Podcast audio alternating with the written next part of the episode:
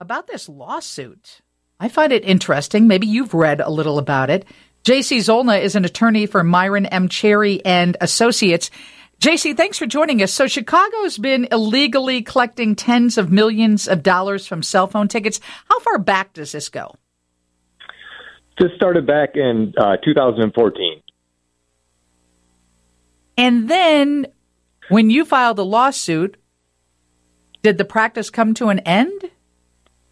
It did. On the well, what happened, uh, Lisa, was that they they at some point in the middle of 2015 uh, were kind of caught, and they knew what they were doing was wrong, and they they circulated an internal memo telling everyone to stop issuing these uh, tickets in the illegal manner that they were doing them. Um, but the problem is, is that for the tickets that were already issued, even though they knew what they were doing was wrong, they continued to collect on those tickets for the next two years to the tune of three million dollars, and they only stopped collecting on those tickets um, on the eve of us filing this lawsuit.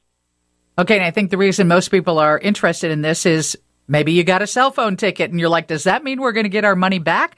What is happening, and will people be reimbursed?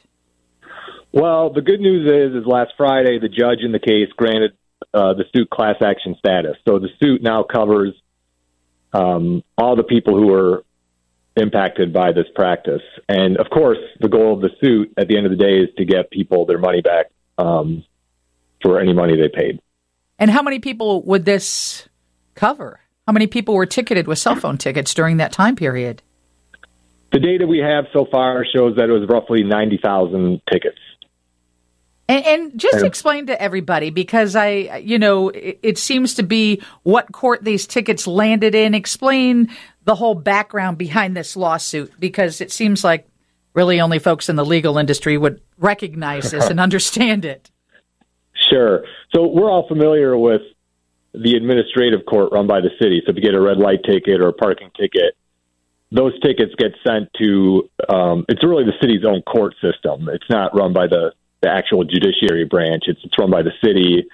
Um, there's not a whole lot of due process. Um, so, state law for these cell phone tickets, there's a state law that requires or that prohibits them from being sent to the city's own administrative court. They have to go to a real traffic court where there's a real appointed judge presiding over the case.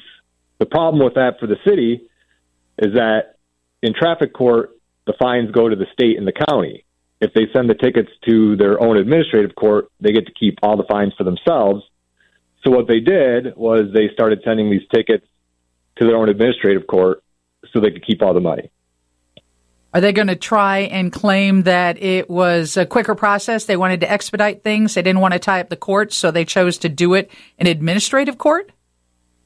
Well, the position they've taken in the lawsuit is that they they had every right to do so. But we um, also, um, good news for the lawsuit is we obtained a decision from the appellate court a few months back that sided with us on that issue and and and all but said that what the city was doing was illegal. Who who was responsible for this? Was there someone uh, you know, in the administrative court? Was it a mayor? Was it a politician? Who made the decision that this is how these tickets would be handled? And did it come about the minute that they started handing out cell phone tickets? Uh, well, no, this started in uh, the, it started in January of 2014. Who who ultimately made the, the the decision is is not clear. I mean, the whole the whole process is run ironically by the city's Department of Finance. Um, so it had to have been someone um, in that department that decided to route these tickets um, to their own administrative court so they could, you know, make a profit on them. This is Jacie Zolna, an attorney for M. Myron M. Cherry and Associates, and the claim is that Chicago illegally collected tens of millions of dollars from cell phone tickets, and there is a chance that we may get our money back. What is the average fine for a cell phone ticket in Chicago? It could be anywhere. It it just depends on what the administrative judge assessed, but it could be anywhere from a hundred to five hundred dollars. And did you initially file this lawsuit because you got one of these tickets? No, no. We just uncovered this as part of um, you know our regular kind of investigatory work of the city's ticketing practices.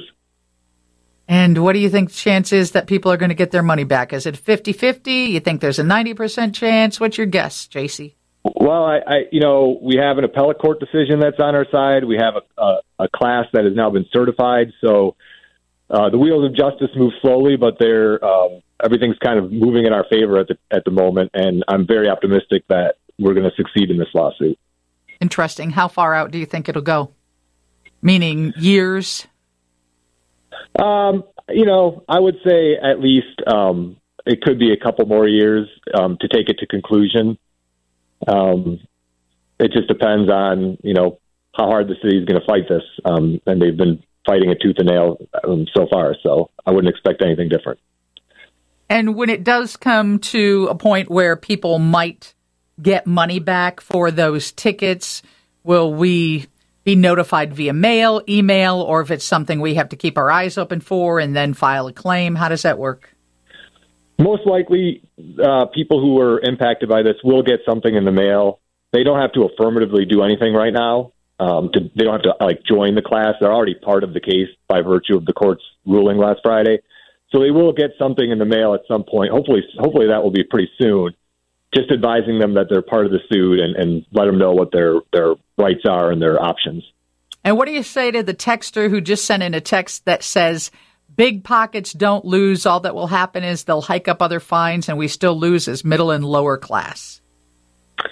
You know, that's I, I think that's a very um, wise text because you know we've done a lot of lawsuits against the city. Um, we've spent a lot of time with just a lot of people in the city who've been impacted by their ticketing practices, and, and sadly, that it, it's true. Um, at least under the past administrations and the current administrations, that they use ticketing as a way to raise revenue, um, and they're not even shy about saying it.